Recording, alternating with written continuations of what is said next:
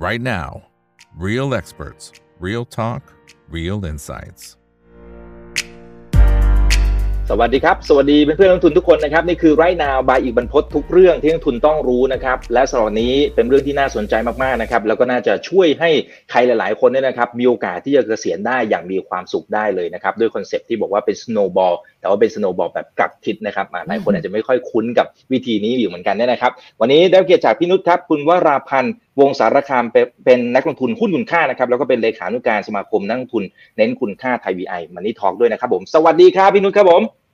สวัสดีค่ะน้องอีก สวัสดีท่านผู้ชมด้วยค่ะ ครับอ่าคนไหนที่เข้ามาแล้วก็ฝากกดไลค์กดแชร์กันด้วยนะครับ Facebook YouTube Twitter Clubhouse นะครับ แล้วก็ Open Line Chat ก็สามารถคลิกเข้ามาได้เลยนะครับ โอเค เดี๋ยวผมทักทายหน่อยนะครับ คุณเคนายนะครับ บอกว่าจดกดแจ้งเตือนนะครับ รอพี่นุชเลย คุณภัยจิต สวัสดีครับ คุณโดนี่สวัสดีครับนะฮะคนไหนที่เป็นแฟนคลับของพี่นุชนะก็พิมพ์เข้ามาได้เลยนะครับใครที่อยากจะถามอะไรอยากจะแชร์อะไรก็พิมพ์เข้ามาได้เช่นเดียวกันนะครับอ่าเอาละฮะเราได้ยินคำว่า snowball จากคุณปู่เลยมาเฟดนะแต่ว่า ผมเองก็เพิ่งเคยได้ยินเหมือนกัน snowball กลับทิศมันคืออะไรเหรอครับพี่นุชอธิบายหน่อยครับผม อืม ก็เนี่ยแหละค่ะมีภาพประกอบทำมาเองระลึกระลึกขึ้นได้เอง พอดีว่าเนี่ยค่ะ ที่คุณปู่วอร์เรนบัฟเฟตบัฟเฟตบอกเอาไว้ว่าก็คือ เหมือนเราการลงทุนเนี่ย ให้เหมือนเรากลิ้ง snowball ลงมา ใช่ไหมคะ ซึ่งมันจะแบบความชันของ snowball เนี่ยมันก็จะความชันของเขาที่ลงมาเนี่ยมันก็จะทำให้ก้อนหิมะเนี่ยมันพอกพูนขึ้นเรื่อยๆ ถ้าเราจะเห็นกราฟฝั่งซ้ายมือเนี่ย มันก็จะเป็นกราฟที่สโนวบอลเนาะดิ่งลงมา แต่มันจะใหญ่ขึ้นใหญ่ขึ้นใหญ่ขึ้นเรื่อยๆ เสมอ ถ้ามาเทียบกับการสะสมหุ้น เพื่อที่จะรับปันผลยามเกษียณ ก็คือเราลากมันกลับหัวขึ้นไปเนี่ยในภาพทางขวามือค่ะอืมมันก็สามารถจะเหมือนสโนบอลเลยก็คือขึ้นตลอดไม่ว่าราคาหุ้นเนี่ยมันจะผันผวนยังไง ลองดูตรงที่เป็นเส้นประเส้นประเนี่ยครับคือชีวิตจริง ๆ ราคาหุ้นในตลาดมันจะเป็นอย่างนี้ยแหละ ก็คือเดี๋ยวขึ้นลงลงขึ้นขึ้นไม่รู้มันประกอบด้วยปัจจัยอยู่หลายอย่าง แต่เราสามารถทำสโนบอลของเราเนี่ย ให้มันขึ้นได้ตลอด ลองนึกตามนะคะ เพราะว่าถ้าเราตั้งใจจะสะสมหุ้นอย่างมีวินัยแล้วก็สม่ำเสมอเนี่ยจำนวนหุ้นของเราเรากำหนดใจว่าเราจะทำให้มันเพิ่มขึ้นและเพิ่มขึ้น เพิ่มขึ้นเพิ่มขึ้น เมื่อจำนวนหุ้นเพิ่มขึ้นเนี่ยปันผลมันก็จะเพิ่มขึ้นเพิ่มขึ้นเพิ่มขึ้นตลอดไป เราทำได้ใช่อืไหมมอืม ใช่ครับอ่าเพียงแต่ว่าถ้าเราไม่ได้มี mindset แบบนี้เวลาที่ตลาดมันตกใจทีหนึ่งเป็นเส้นประที่มันแบบเป็นเหมือนกับปรับตัวลงมาทีหนึ่งแล้วก็ตกใจแล้วก็ขายไปนะครับใช่ขายปั๊บมันก็เด้งกลับขึ้นมานะพี่นุชตอนนี้ตามธรรมชาติเลย ใช่ แล้วมันเป็นอย่างนั้นอยู่บ่อยครั้งเลยเนาะแล้วยิ่งสมัยเนี้ยคืออาเมื่อเทคโนโลยีมันก้าวหน้าเรื่อยขึ้นเรื่อยๆเนี่ย ความผันผวนมันรวดเร็วแล้วก็รุนแรง สังเกตไหมคะ ถ้าเป็นสมัยก่อนเนี่ย เวลามีอ่า หุ้นตกหรืออะไรบางทีนานกว่าจะขึ้นกลับมา แต่เดี๋ยวนี้หุ้นตกปุ๊บเนี่ยบางทีขึ้นในวันนั้นเลย คือเราจะไปสู้กับสิ่งเหล่านี้ไม่ไหวหรอก ดังนั้นเนี่ยถ้านักลงทุนที่เป็นมนุษย์เงินเดือนแล้วเราไม่ได้มีเวลานั่งเฝ้าหน้าจอเนี่ย คือเราอย่าไปสนใจที่ตัวราคาหุ้นซึ่งเป็นเส้นประอย่างนี้เลย ให้เราสนใจที่จำนวนหุ้นดีกว่า คล้ายๆกับเรากิ้งสโนบอลลงมา แล้วก็ค่อยๆ ให้มันสะสมเพิ่มพูนไปเรื่อยๆค่ะ แล้วเมื่อถึงวันที่เกษียณเนี่ย มันก็จะมีปันผลที่มันเพียงพอที่จะเลี้ยงเราอืมครับผมแต่วันนั้นวันนั้นค่ะวันนั้นก็คือทำคิดคิดสิ่งนี้ได้นะก็ก็บังเอิญมีธุระคุยกับคุณโจในบางเรื่องพอดีก็เลยลองลองเล่าให้คุณโจฟัง คุณโจบอกคุณโจจะนึกตามแป๊บหนึ่งเฮ้ยแต่ราคามัน มันก็ขึ้นขึ้นไหวนะพี่บอกใช่ใช่แต่จำนวนไงจำนวนมันก็จะเพิ่มขึ้นแล้วปันผลเพิ่ม คุณโจเขาบอกเออใช่จริง ๆ ด้วย ถ้าถ้าใครสักคนจะนึกอย่างนี้ได้ มันก็จะช่วยเขาได้เยอะเหมือนกันนะ ในการที่จะเออถือหุ้นได้ไปเรื่อยๆอะไรเงี้ย อาศัยความสม่ำเสมอมาช่วย ก็น่าจะดีค่ะ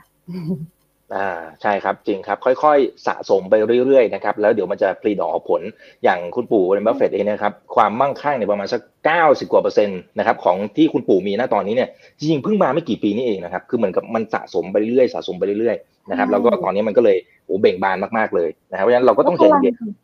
ถูกพลังของการทบต้นเนี่ยจะทำให้มันยิ่งเร็วขึ้นในช่วงหลังๆค่ะอ่าใช่ครับจริงครับ แล้วก็พี่พี่นุชเองเน้นย้ำ เรื่องของการลงทุนแบบระยะยาว อันนี้มันสำคัญยังไงครับ คือการลงทุนเนี่ยมันคือมันควรจะเป็นสิ่งที่เราทำตลอดชีวิต เพราะว่าจริง ๆ แล้ว สิ่งสำคัญที่สุดมันไม่ใช่การลงทุนนะเหมือนที่อาจารย์ดรไพบูลท่านพูดเสมอๆก็คือสิ่งที่สำคัญที่สุดเนี่ยคือการบริหารเงิน ทีนี้เนี่ย ถ้าเราตั้งใจจะบริหารเงินเนี่ย มันคงไม่ใช่ว่าแบบ เราจะเอาเงินเข้ามาเล่นอะไรให้มัน แป๊บเดียวแล้วมันก็รวยกันไปเลย หรือจนกันไปเลยในในเวลาแป๊บเดียว แต่การบริหารเงินเนี่ยมันตราบเท่าที่เรายังมีชีวิต เพราะเรายังต้องใช้เงินในการไปซื้อสินค้าในอะไรอย่างเงี้ยใช่ไหมคะดังนั้นเนี่ยถ้าหากว่าเราหาเงินได้แล้วก็เอาไปวางไว้ในถูกที่ที่มันจะชนะเงินเฟ้อได้อะไรเงี้ยคือคือแล้วก็หวังไว้ว่าเมื่อเราไม่มีรายรับเข้ามาแล้วเนี่ย อ้เจ้าปันผลเนี่ยมันจะเลี้ยงเราได้เนี่ย มันคือสิ่งที่มันควรต้องเกิดไปทั้งชีวิตค่ะอืมอืมใช่ครับใช่ครับอ่ามันมันต้องลงทุนทั้งชีวิตนะครับ แล้วรอให้มันผีนอผลนะครับเพียงแต่ว่าถ้าเป็นสไตล์ของพี่นุชเองนะครับ เวลาที่เราจะเลือกหุ้นณเวลานี้กับกับสมัยก่อนเนี่ยนะครับ มันต่างกันหรือไม่อย่างไรนะครับ หรือว่าสเปค นะครับของการแนวทางในการที่จะมองหาหุ้นปันผลที่มันเอ้ยมันมีโอกาสที่เติบโตแบบยั่งยืนหน่อย เราจะได้สบายใจต่อให้ราคาลงมาแล้วก็ไม่ได้ตกกระจายที่เหมือนกับขายแล้วหลุดมือไปทั้งนั้นจริงๆมันอาจจะเป็นหุ้นที่ดีก็ได้นะครับ อืมใช่อ่าวิธีเลือกใช่ไหมคะ ก็น่าจะเลือกหุ้นที่มีประวัติการดำเนินงานดำเนินกิจการมายาวนานหน่อยเนาะแล้วก็มีปันผลสม่ำเสมอมาทุก ๆ ปี คือไม่ใช่แบบว่า เออ ปีนี้มาก ปีนี้ไม่มี ปีนี้อะไรอย่างเงี้ย ก็คืออย่างสมมติว่าถ้าเป็นหุ้นที่ทำธุรกิจที่แบบมีเป็นโปรเจกต์ใหญ่ ๆ มาครั้งหนึ่งแล้วก็ได้เงินมาเยอะๆทีนึง แล้วก็ปีหน้าอาจจะไม่มีงานเลย แล้วก็หายไปเลย แล้วก็ไม่รู้ว่าเราจะมีปันผลหรือเปล่า อันนี้อันนี้ก็อาจจะไม่ใช่หุ้นที่เราควรเลือกนะแต่ว่ามันควรจะเป็นหุ้นที่มันมีปันผลสม่ำเสมอ และและเคยเคยบอกกับเพื่อนว่าเอาไปเลือกหุ้นนะที่มีปันผล เพื่อนก็ไป search เขาบอกเขาไป search ดูหุ้นปันผลเด่นอะไรเงี้ยปรากฏว่าเฮ้ยเขาบอกว่าเขาไปเจอแบบโอ้มีถึงยี่สิบเปอร์เซ็นเราบอกเฮ้ยเฮ้ยแปลกละมันเป็นเรื่องแปลกละเดี๋ยวไหนเอามาดูดิอะไรเงี้ย ปรากฏว่าอ่าเป็นกำไรพิเศษอะไรพวกเนี้ยค่ะ อาจจะมีกำไรพิเศษมาหนึ่งครั้ง แล้วเดี๋ยวมันจะหายไปเลยอะไรอย่างเงี้ยอันนี้ก็อาจจะ ไม่ใช่ ไม่ใช่หุ้นที่เราจะไปเลือก อืมครับ อ่า มันต้องมีความแข็งแรง มันต้องมีความสามารถในการจ่ายเงินเป็นผลแบบสม่ำเสมอ นั่นก็แปลว่าอนาคตมันต้องมีศักยภาพที่ดีด้วยนะ นะฮะถูกไหมฮะไม่ไม่ใช่ว่าเฮ้ยไอดีเนี่ย มันอาจจะดีหรือมันอาจจะดีประเดี๋ยวประดาว แค่ปีสองปีแล้วจ่ายเงินเป็นผลพิเศษออกมาอันเนี้ยต้องเอะละ อะไรที่มันแปลกๆนะพี่นุชเราเราต้องเอะนะเฮ้ยทำไมมันถึงให้ถึงยี่สิบเปอร์เซ็นต์มันมีด้วยอย่างเงี้ยนะฮะเหมือนที่พี่พี่นุชตั้งข้อสังเกตมาสักครู่นี้ อืม แล้วก็เขาต้องเงินที่มาปันผลเนี่ยมันน่าจะต้องมาจากการดำเนินงานปกติ ไม่ใช่แบบมีกำไรพิเศษขายที่ดินมาขายหุ้นมา หรืออะไรอย่างเงี้ยขายหุ้นของบริษัทลูกอะไรเงี้ย นั่นก็คือกำไรพิเศษครั้งเดียว แต่ไม่ใช่ว่าหุ้นที่มีสิ่งเหล่านั้นมันจะไม่ดีนะคะ มันก็มันก็อาจจะทำให้ราคามันวิ่งขึ้นไป ณตอนนั้นอะณตอนที่เขาได้กำไรพิเศษมาเป็นครั้งครั้ง และทีนี้พอเราไปซื้อมันตอนที่ราคาสูงเนี่ย แต่ครั้งถัดไปปันผลมันกลับมาเป็นปกติเนี่ย มันจะกลายเป็นว่าเราอาจจะได้ปันผลที่น้อยไปเลยนึกออกไหมคะ เพราะว่าอัตราปันผลเนี่ยมันคือราคาหุ้นหารด้วย เอ้ยไม่ใช่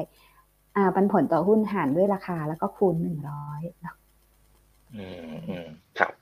อ่าโอเคนะครับ เดี๋ยวผมทักทายคุณผู้ชมหน่อยนะครับ คุณลาวันนะครับ บอกเป็นแฟนคลับพี่นุชค่ะนะ โอเคเขาบอก Facebook มันดีเลยกว่า YouTube อ้าวเหรอครับ อันนี้ไม่ทราบนะฮะเดี๋ยวยังไงรบกวนเพื่อนๆลงทุนช่วยเช็คให้หน่อยนะครับ ว่าเป็นอย่างนั้นหรือเปล่านะสวัสดี 600 ท่านนะครับ ยังไงฝากกดไลค์กดแชร์กันด้วยนะ YouTube อย่าลืม Subscribe กันด้วยนะครับ โอเค พี่นุชมีไปลงทุนต่างประเทศบ้างไหมครับ คุณเจ้าเป็ดน้อยเขาถามมาครับงั้นเดี๋ยวสลับขึ้นมาตรงนี้หน่อยนะครับ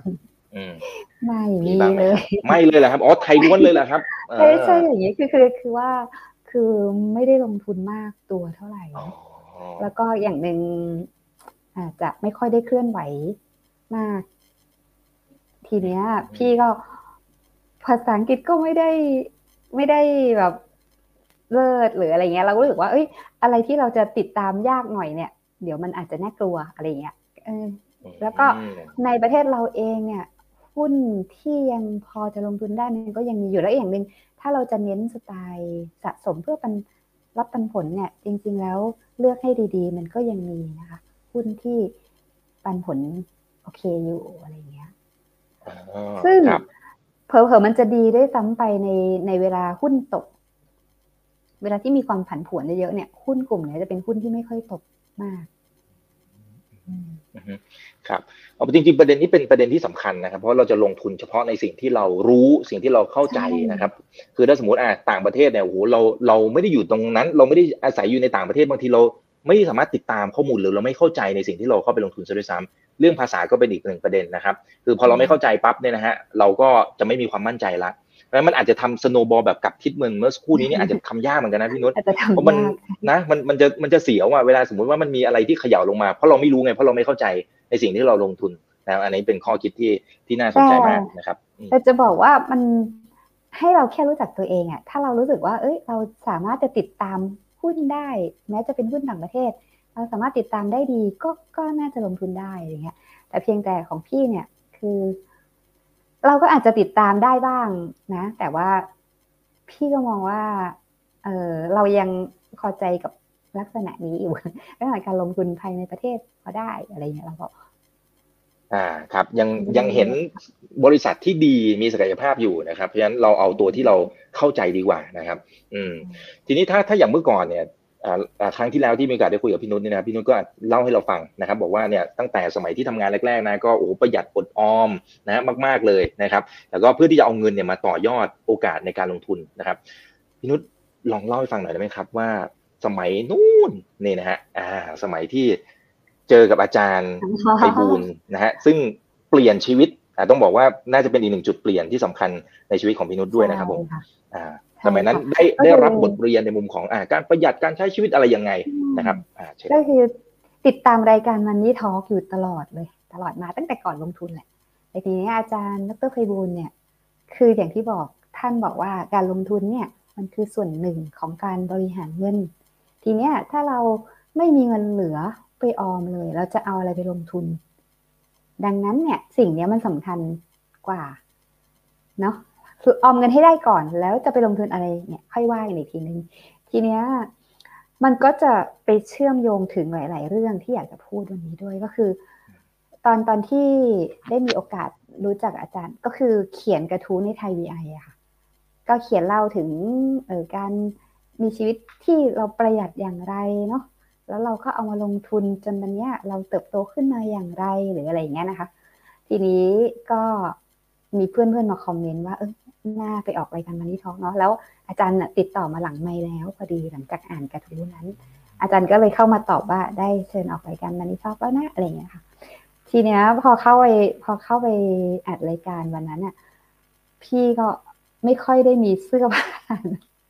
เอ่อสังเกตจากในรูปนี่ก็ใส่เสื้อทำงานไปเสื้อฟอร์มฟ้าขาว ของกระทรวงสาธารณสุขค่ะตอนนั้นยังทำงานอยู่อืมครับทีนี้ก็พอไปในรายการก็เรียนอาจารย์ ก่อนแล้วว่าคือไม่ไม่ค่อยได้มีเสื้อผ้าชุดไปเวทที่ดี ก็ขออนุญาตใส่ยูนิฟอร์มมาแล้วกันอย่างเงี้ยอาจารย์บอกโอเคได้เลยไม่มีปัญหา พอไปในรายการปุ๊บอาจารย์ท่านก็บอกนี่ไง ท่านใส่กางเกงปลายขารุ่ยที่เห็นในภาพขวามือเนี่ยค่ะ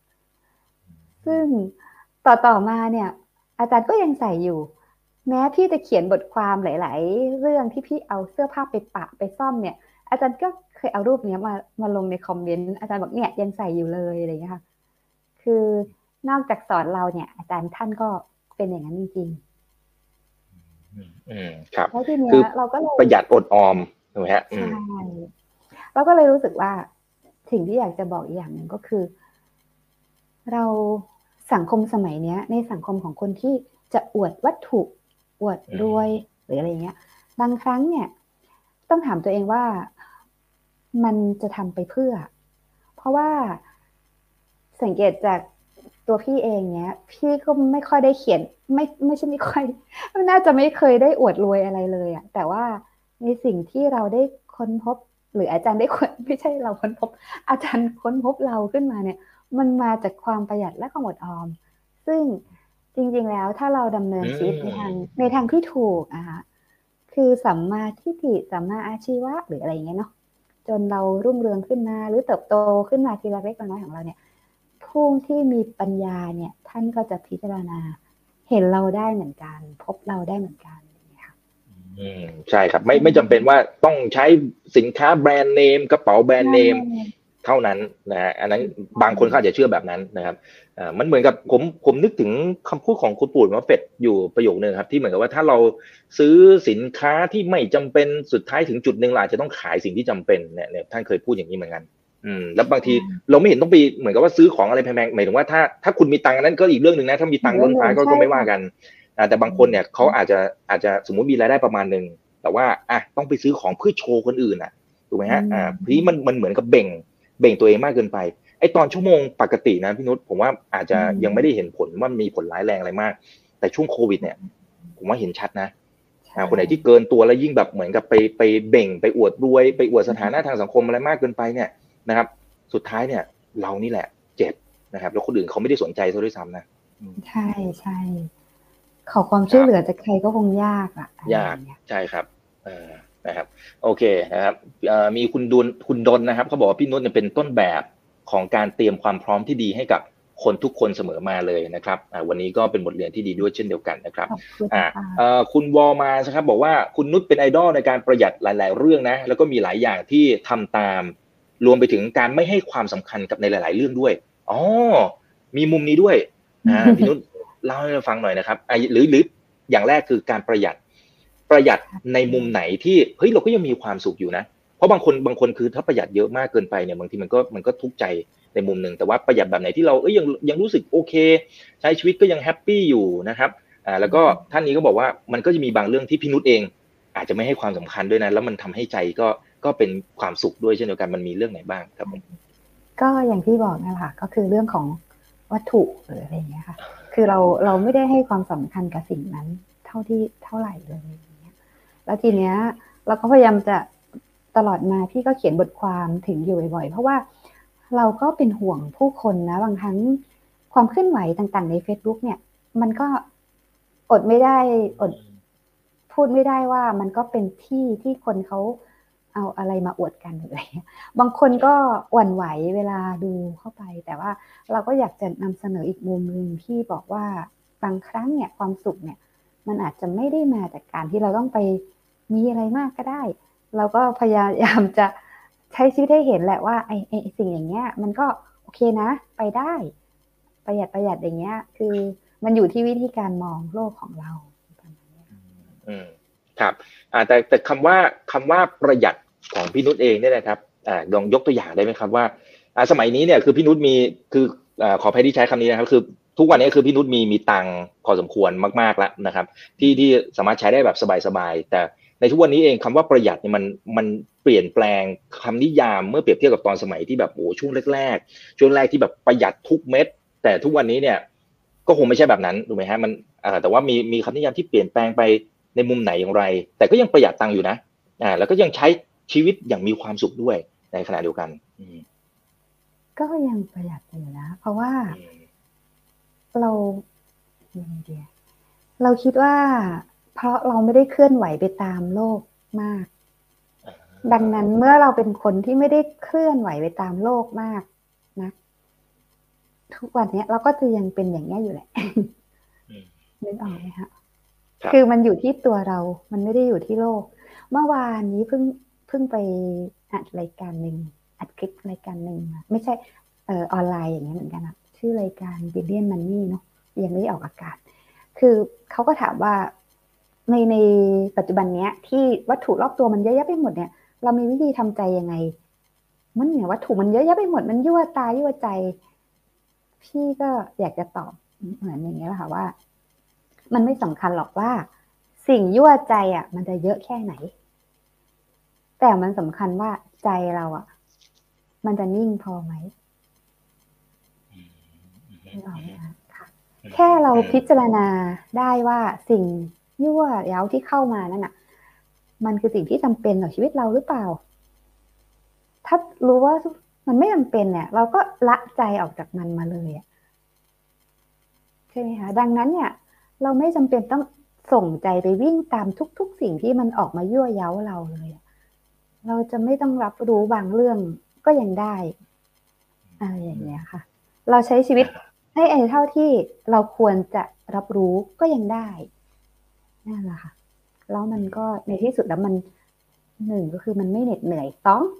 มันไม่ค่อยต้องเสียเงินด้วย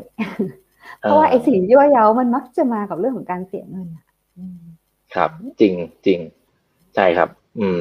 แต่อย่างอย่างในในทุกวันนี้ครับ สิ่งที่เราเห็นก็คือในโลกโซเชียลอย่างที่พี่นุ่นบอกนะครับ เวลาที่เราเปิดมาเนี่ย คือไม่ใช่แค่เรื่องของวัตถุอย่างเดียว แต่ว่าบางคนอาจจะไปเที่ยวหรือว่าทานอาหารหรูๆอะไรว่านไปเนี่ย บางทีเราไม่รู้ตัวนะพี่นุชเหมือนกับว่าเราเราก็ไถไถไถไถอ๋อเออเขาใช้ชีวิตกันอย่างนั้นเอ้ยเราเราก็อยากอยากมีอยากได้เหมือนกันนะนะครับ แต่พี่นุชบอกเราบางทีเราก็ไม่ต้องเป็นต้องไปรับรู้อะไร ไม่ต้องวิ่งตามสังคมอะถูกไหมไม่ต้องวิ่งตามโลกแบบอะไรขนาดนั้นเขามีก็ปล่อยเขามีเราก็อาจจะยินดีกับเขาไปนะครับหรือเออแต่แค่ว่าเรากลับมาดูที่ตัวอืมใช่ หรือแค่ว่ามันสักแต่ว่ารู้ก็ได้ สักแต่ว่าจะเห็นมันผ่านตาแต่ว่า อย่าให้มันมามีผลต่อใจอะไร คือเราก็ต้องเขาเรียกว่าอะไรอะต้องมีสติในการพิจารณาในในทุก ๆอย่างที่เราเห็นอะไรอย่างนี้แล้วก็แต่แต่ก็ไม่ได้มองว่ามันเป็นเรื่องที่ผิดนะคะ ถ้าถ้าใครเขา มันก็อยู่ที่ว่าพี่พี่ก็มองคำว่าฟุ่มเฟือยเนี่ย มันมันจะฟุ่มเฟือยก็ต่อเมื่อ คนคนนั้นเนี่ย มีเงินในกระเป๋าไม่พอแล้วไปใช้จะอืมจะไม่ใช่บัตรเครดิตกู้หนี้ยืมสินหรืออะไรเงี้ย อันนั้นคือฟุ่มเฟือย หรือมีตังค์อยู่หนึ่งร้อยใช้หมดหนึ่งร้อยอะไรอย่างเงี้ย อันนั้นอันนั้นอาจจะฟุ่มเฟือยเพราะว่าคนที่มีหนึ่งร้อยใช้หนึ่งร้อยเนี่ย จะยังไม่เดือดร้อนหรอกจนจนวันที่เกษียณน่ะไม่ไม่มีเข้ามาสักบาทหนึ่งแล้ว ชีวิตมันยังต้องดำเนินต่อไปถึงแม้ว่า เราจะเคยใช้หนึ่งร้อยแต่เราจะลดมาตรฐานชีวิตแล้วนะพอเราเป็นผู้สูงอายุเราบอกว่าเออ เราจะใช้แค่ยี่สิบแต่มันไม่มีเข้ามาสักสิบเลยอะ่ะ พอถึงตอนนั้นน่ะเราจะทำยังไงใช่ไหมคะดังนั้นเนี่ยเราก็ต้องมองการที่ไกลๆแล้วก็วางแผนเอาไว้สำหรับวันนั้น แต่สิ่งที่จะทำให้เราค่อยๆสะสม snowball ไปได้เนี่ยมันก็คือเราต้องใช้ให้น้อยกว่าที่หาได้ เพื่อจะให้มีเงินออมแล้วก็ไปลงทุนเนาะครับอะไรอย่างเงี้ยเมื่อกี้มีมีคีย์เวิร์ดอยู่อย่างหนึ่งที่พี่นุชใช้นะครับ ก็คือว่าการพิจารณาว่าสิ่งของเนี้ยมันเป็นสิ่งที่จำเป็นไหมนะครับ มีวิธีการดูยังไงนะครับ ว่าเฮ้ยอันเนี้ยจำเป็นอันนี้อาจจะไม่จำเป็นก็ได้นะครับเพราะบางทีเราอาจจะไม่รู้ตัวนะพี่นุชคือถ้าเป็นคนทั่วไปเอาง่ายๆนะครับ เสื้อผ้าที่ที่เราอยู่ในตู้เนี่ยรองเท้าที่อยู่ในตู้ต่างๆเนี่ยไอตอนซื้อเราคิดว่ามันจำเป็นอะตอนนี้มันกองอยู่ในนั้นอะเต็มไปหมดเลยแทบจะไม่ได้เอามาใช้เลยนั่นแหละ ว่าอะไรก็ตามที่มันกองอยู่เยอะๆแล้วเราหยิบใช้ไม่ทัน มันมันน่าจะเริ่มตอบตัวเองได้แล้วแหละว่าไอ้สิ่งเนี้ยมันไม่ได้จำเป็นแล้วคือเมื่อเราเห็นสิ่งเนี้ยเราจะทำยังไงกับมัน เราอาจจะกำหนดจิตว่าเฮ้ยครั้งหน้าไม่ได้แล้วนะถ้าเราออกไปแล้วเราเห็นรองเท้าอีกเนี่ย เราควรจะชะลอการซื้อมันก่อนแหละ เพราะว่าหันกลับไปดูซิที่บ้านกองอยู่เต็มไปหมดมัน มันยังไม่ได้ใช้เนี่ยแหละค่ะ มันก็คือมันก็คือ อะไรก็ตามที่เราไม่ได้หยิบใช้มันบ่อยๆอะไม่ได้ค่อยได้เคลื่อนไหวเนี่ย มันก็ถือว่าอาจจะไม่จำเป็นแล้ว แล้วก็บางคนก็บอกว่า มันก็ตอบสนองความสุขเนาะหรืออะไรอย่างเงี้ย อย่างบางคนเขาเขาก็ไปซื้อ พี่เคยเจอเขาก็ไปซื้อกระเป๋าแบรนด์เนมมา แล้วเขาก็เอามันมาใส่ถุงผ้าไว้ พอดีพอดีว่าพี่ไม่เคยเห็น คือคือพี่อะเชยจนจนแบบเหมือนกับพี่ไม่เคยสัมผัสสิ่งเหล่านี้เลย คือคือมันไม่ได้เคยอยู่ใน แล้วเราบางทีเราก็ไม่เคยเห็นเลย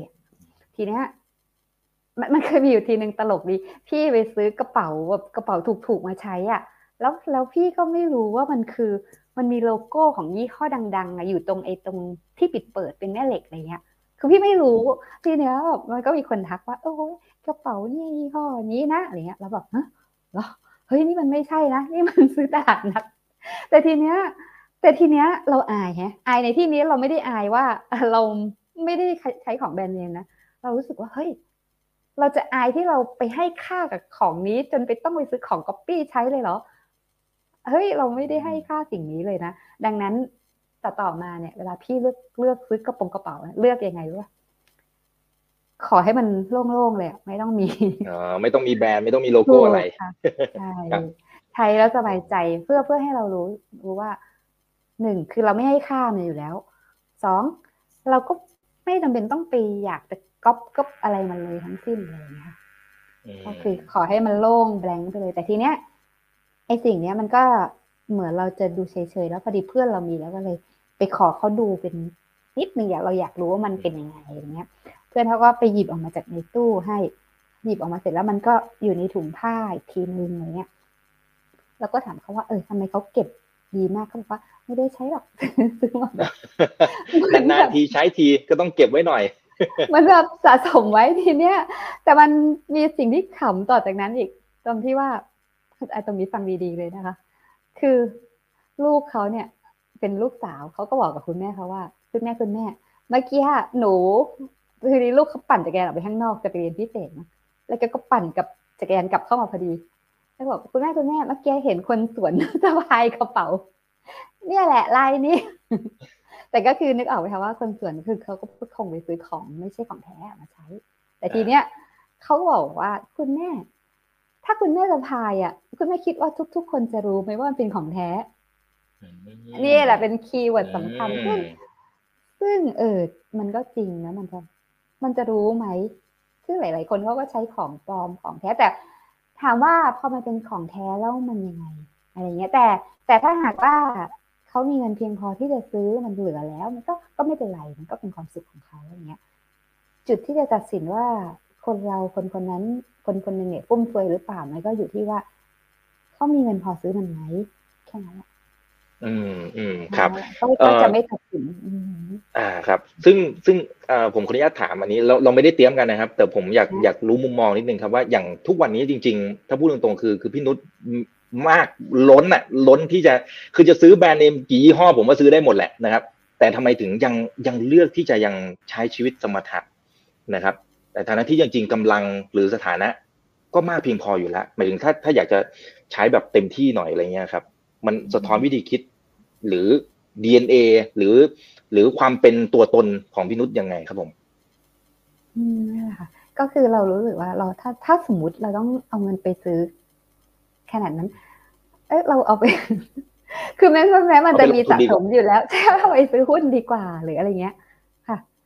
ก็ก็คิดว่าแล้วอย่างหนึ่งพี่มองว่าชีวิตมันไม่ค่อยแน่นอนหรอก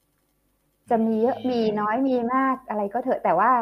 อย่างอย่างช่วงเนี้ย ปรากฏการณ์ที่แบบมันกระเทือนเงินในกระเป๋าผู้คนหมดเลยก็คือเงินเฟ้อ ซึ่งมันมาจาก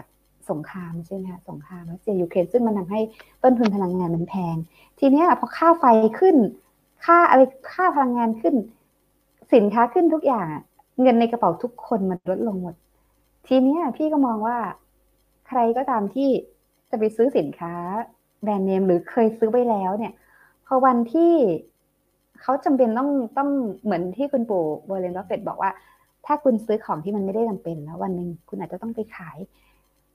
คุณแน่ใจหรือว่ามันจะมีสภาพคล่องในการปล่อยออก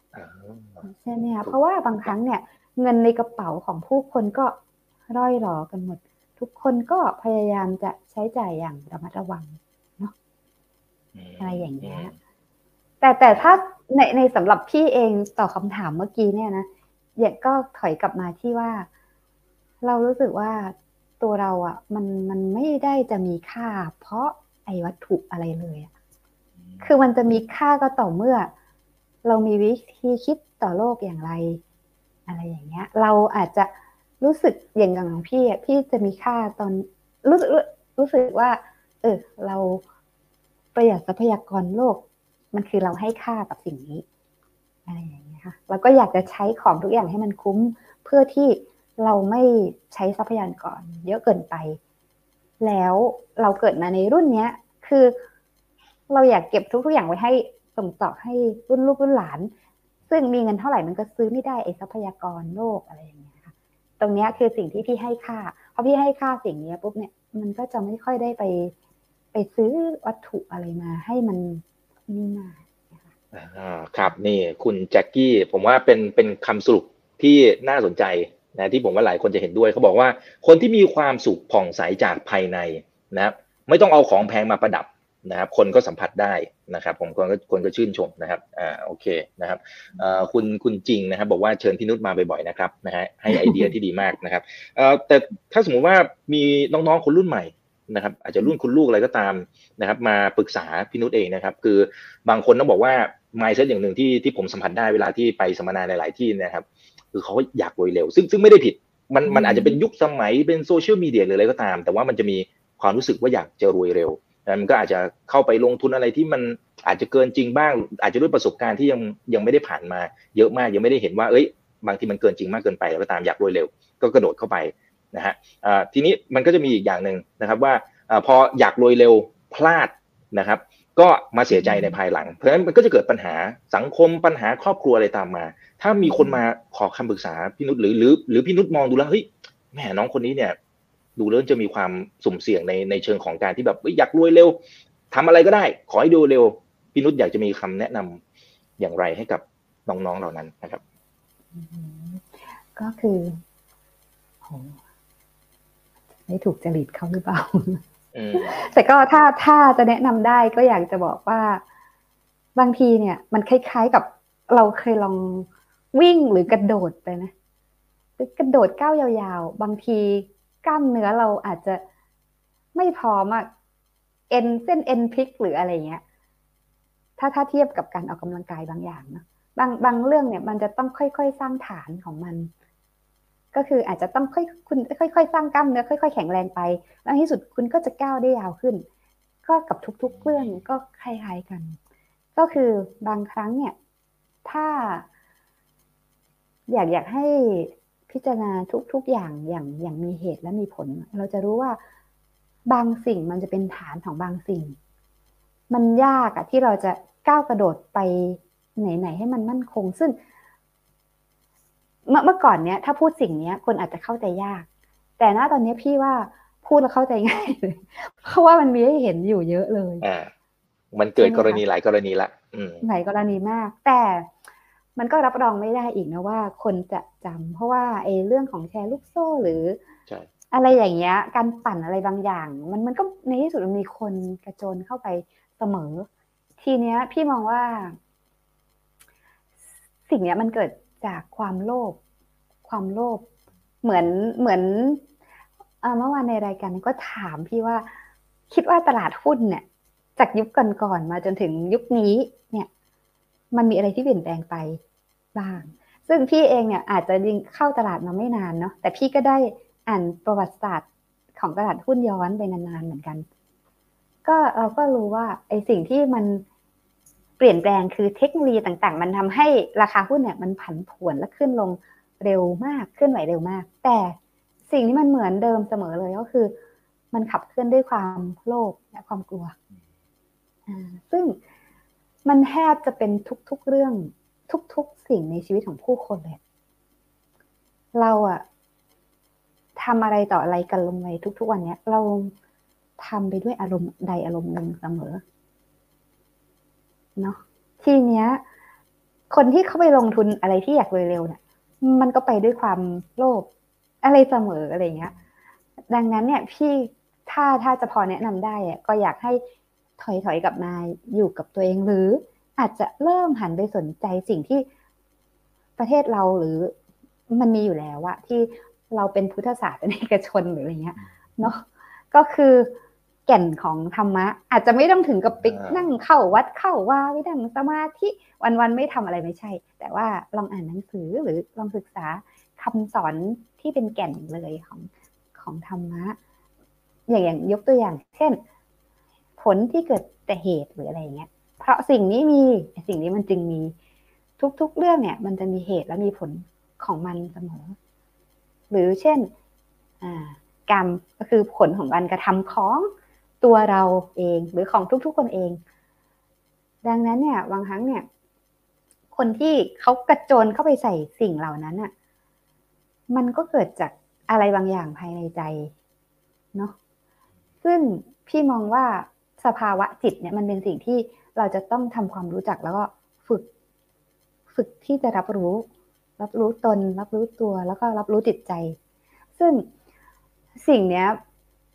แทบจะกล่าวได้ว่ามันขับเคลื่อนเราทุกๆ คนไปในทางใดก็ทางหนึ่ง เพราะว่าถามว่าคนที่เขาใช้เงินมากกว่าที่หาได้เนี่ยเขาไม่รู้หรอว่ามันมัน เออหาได้สิบบาท ใช้สิบมันก็หมด หาได้สิบใช้ห้ามันก็เหลือ ทุกๆคนที่คิดเลขเป็นจะรู้สิ่งนี้หมดใช่ไหมแต่ทำไมในความเป็นจริงอะผู้คนจึงมีสิบไปใช้ร้อยไปกู้บัตรเครดิตไปอะไรเงี้ย ซึ่งพี่มองว่าสิ่งเนี้ย มันไม่ได้ขึ้นอยู่กับความรู้อย่างเดียว มันน่าจะต้องเกี่ยวกับจิตใจเยอะพอสมควร ทีนี้เนี่ย ทีนี้เนี่ย เนี่ยแหละมันเป็นสิ่งที่อยากอยากรณรงค์เลยให้ทุก ๆ คนเนี่ยลองลองแต่ละวันแต่ละวันเนี่ย หันกลับมาพิจารณาจิตใจกันบ้างอะไรอย่างเงี้ย ในทุก ๆ วันของตัวเองหรือ หรือบางคนบอกว่าอ้าไม่อยากจะคิดทุกวี่ทุกวันก็ทุกสามเดือนทุกไตรมาสหรือ เป็น regulation ปีใหม่สักปีหนึ่งเนี่ย เราจะลองย้อนมาคิดดูซิว่า เออไอปีที่ผ่านมาเนี่ย เราโตขึ้นทางความคิดหรือเปล่า หรือเรา อย่างเงี้ยเราใช้เงินมากกว่าที่หาได้หรือเปล่า เราควรจะมีเงินเหลือกว่านี้แล้วเราไม่เหลือหรือเปล่า เออ มันเกิดอะไรขึ้นอะไรอย่างเงี้ยค่ะ ก็ค่อยๆค่อยๆพิจารณาไป แต่ก็ตามวัยเนาะบางทีเด็กๆ หรือวัยรุ่นอาจจะมีความสนใจที่มากมายจนแบบมันถึงมันวัยของเขาอะจะให้วัยรุ่นมานั่งโอ้โหพิจารณานี่มันก็อาจจะไม่ว่าไม่ใช่ เพราะว่าบางทีฮอร์โมนฮอร์โมนหรืออะไรหลายอย่างเนาะแต่ว่า เมื่อแต่ละวันที่ผ่านไป พอเราโตขึ้นเนี่ย เราสิ่งที่เรามีก็คือมันจะเราอาจจะมีความนิ่งขึ้นและสุขุมขึ้นหรือ หรือจำเป็นต้องมีเพราะบทเรียนอะไรบางอย่าง มันสอนชีวิตเรา ก็ถือว่าอย่าอย่าไปเสียใจกับกับสิ่งที่มันเกิดขึ้นแล้วก็ลองเอามันมานั่งพิจารณาให้มันจริงจัง แล้วก็ลองตั้งใจกับตัวเองว่าเออเราจะลองเปลี่ยนเปลี่ยนตัวเราใหม่อะไรอย่างเงี้ย ซึ่งมันเป็นสิ่งที่ไม่เกี่ยวกับใครเลยอะ่ะเราอะจะเป็นคนเดียวที่กำหนดได้ ครับ แต่ถ้าสมมุติว่าฝูงชนนะครับ หรือว่ากระแสสังคมมันจะมีเป็นพักๆนะครับ แห่เฮโลไปตรงนั้นทีตรงนี้ทียิ่งผมนึกถึงคำพูดของคุณปู่วัฟเฟตซึ่งซึ่งเพิ่งจะมีการประชุมไปรู้สึกจะปีนี้แหละครับ ที่ที่แกพูดนะครับ ที่บอกว่าสมมติเรารู้อยู่แล้วสองบวกสองเนี่ยมันเท่ากับเท่าไหร่ก็คือสี่ นะครับแต่ถ้าสมมติว่าคนในสังคมบอกว่าเฮ้ยสองบวกสองมันเท่ากับห้านะคนนั้นบอกทีคนนี้บอกทีทีนี้บอกกันแบบเยอะๆเนี่ยบางทีเราก็เผลอใจเหมือนกันนะพี่นุชเออสองบวกสองมันก็เท่ากับห้านะบางทีเราอาจจะคิดอย่างนั้นเหมือนกันนะครับจนกระทั่งเราอาจจะทำให้เหมือนเราก็กระโจนเข้าไปกับการลงทุนหรือการใช้ชีวิตในรูปแบบนั้นๆเนี่ยพี่นุชมีมีคำแนะนำในการที่จะช่วยเหมือนกับเอ้ยเราดึงสติเรากลับมาหรืออะไรยังไงมันมันจะมีวิธีไหนได้บ้างครับผมที่มันจะพอที่จะทำได้เพราะ โดยเฉพาะบางทีเนี่ยมันมันเป็นกระแสที่ระยะเวลาที่ยาวนานมาก จนบางทีเราก็หลงเชื่อว่ามันอาจจะเป็นอย่างนั้นจริง ๆ ก็ได้นะเราเห็นอยู่หลายต่อหลายครั้งนะครับ ในช่วงสองสามปีนี้นะครับ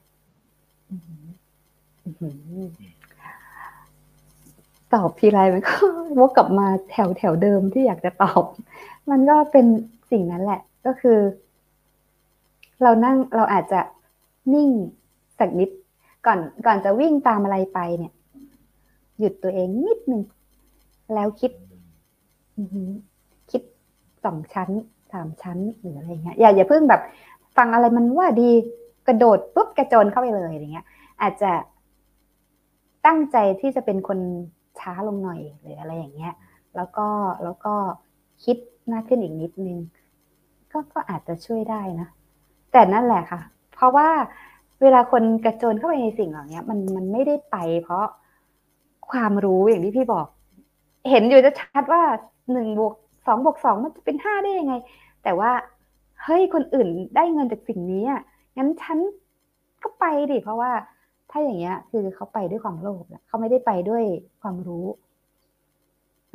ทีเนี้ย ไอสิ่งที่มันจะคุมความโลภเนี่ย มันมีอยู่สิ่งเดียวเท่านั้นแหละที่จะคุมได้ ก็คืออะไร มันก็คือการที่เราจะ ความรู้ตัวว่า เออ เรากำลังโลภแล้วนะอ่านั่นแหละ ที่จะคุมมันได้ เราต้องไออารมณ์หลายอย่างเนี่ย ไม่ใช่ว่าไปเก็บกดมันห้ามเกิดห้ามอะไรเลยนะความอยากเพื่ออยากได้อยากมีอยากอะไร รู้สึกได้ ความโลภก็อาจจะรู้สึกได้ แต่เฮ้ยรู้มีแล้วหยุดยั้งคิดนิดนึงก่อนที่จะไปกระโจนใส่อะไรเฮ้ยกับอยากอยากขอให้ทุกคนมา ถอยกับหนึ่งเก้าแล้วก็นั่งยั้งคิดนิดนึงว่าเฮ้ย มันใช่หรือเปล่าหรืออะไรอย่างเงี้ย เรากำลังจะทำสิ่งนี้ด้วยอารมณ์ไหนเนี่ย เราโลภหรือเปล่าหรืออะไรอย่างเงี้ย คือคือมันมันน่าจะต้องมีสติ แล้วก็อย่างหนึ่งถ้าคนเรามีหลักในการที่แบบตนเป็นที่พึ่งแห่งตนอย่างอย่างที่ควรเนี่ย เราจะเราจะเอาตัวเราไปเป็นแมชกับทุก ๆ สิ่งที่เราเจอว่าเฮ้ยสิ่งเนี้ย ขอฉันใช้ความเพียรขอฉันใช้อะไรของตัวเอง ไปคิดนิดนึงหรือขอใช้ขอฉันพยายามค้นหาข้อมูลหรืออะไรก็ตามเกี่ยวกับมันสักนิดแล้วฉันจะไปคือสิ่งที่เราได้ยินได้ฟังได้รับรู้อะอ่านะขอตัวฉันเนี่ยแหละ จะพิจารณามันด้วยตัวเอง เป็นที่เรื่องแห่งตนก่อนอะไรอย่างเงี้ย แล้วในในหลาย ๆ ครั้งพี่ว่า ถ้าคนที่ผ่านการยั้งคิดหรือพิจารณาพอสมควรเนี่ย โอกาสที่จะหลุดไปในทางนั้นอะ มันมันน้อยมันอืมอืมอ่า ครับ ต้องต้องกลับมาพิจารณาจริงการลดจังหวะเนี่ยนะหมายถึงว่าทำให้การใช้ชีวิตช้าลงแล้วพิจารณาดีๆอันนี้เป็นเป็นข้อคิดที่ผมว่าเอาไปใช้ได้ทุกเรื่องเลยนะครับอ่าพี่อาร์ตมาด้วยนะครับพี่อาร์ตบอกสวัสดีครับ คุณแม่นะครับ จากลูกอาร์ตเองนะครับสวัสดีครับพี่อาร์ต โอเคนะ คุณมาเดลเลอร์ความคิดดีมากๆนะครับอ่ามีแฟนคลับสวัสดีครับพี่นุชคุณนกคุณพงพีระนะฮะอ่าทักทายทุกๆท่านเลยนะครับ โอเคนะครับ แต่ทีนี้ทีนี้มีเออมีมีท่านนี้เขาบอกว่าพี่นุชมีแนวทางในการลงทุนอย่างไรให้ปลอดภัย อืมอืมอืมโอเคลงทุนอย่างไรให้ปลอดภัย ครับ อืม ก็ก็เวลาเราลงทุนเนี่ยก็คือ ให้ให้คิดว่าเราซื้อธุรกิจ ลงทุนไปกับธุรกิจเนาะก็คือ มีธุรกิจรองรับอะเราจะแบบไปเติบโตไปกับธุรกิจนั้นๆ อันนี้ก็ปลอดภัยระดับหนึ่งแน่ๆเพราะว่าถ้าเราไปลงทุนในอะไรที่แบบเฮ้ยมันไม่มีอะไรรองรับเลย อันนั้นน่ากลัวนะเวลามันขึ้นมันลงเนี่ยเราไม่รู้จะเอาอะไรมาอ้างอิงเนาะแล้วก็สมมติท่านท่านในในเรื่องของการเป็นหุ้นเนี่ย มันก็น่าจะต้องมีมี MOS นิดนึง ก็คืออย่าไปไล่ราคากับใครเขาในในแนว VI เนี่ย พี่ว่าแทบทุกคนเลยจะจะได้ยินคำว่าเออเมื่อหุ้นตกเนี่ย เราจะดีใจ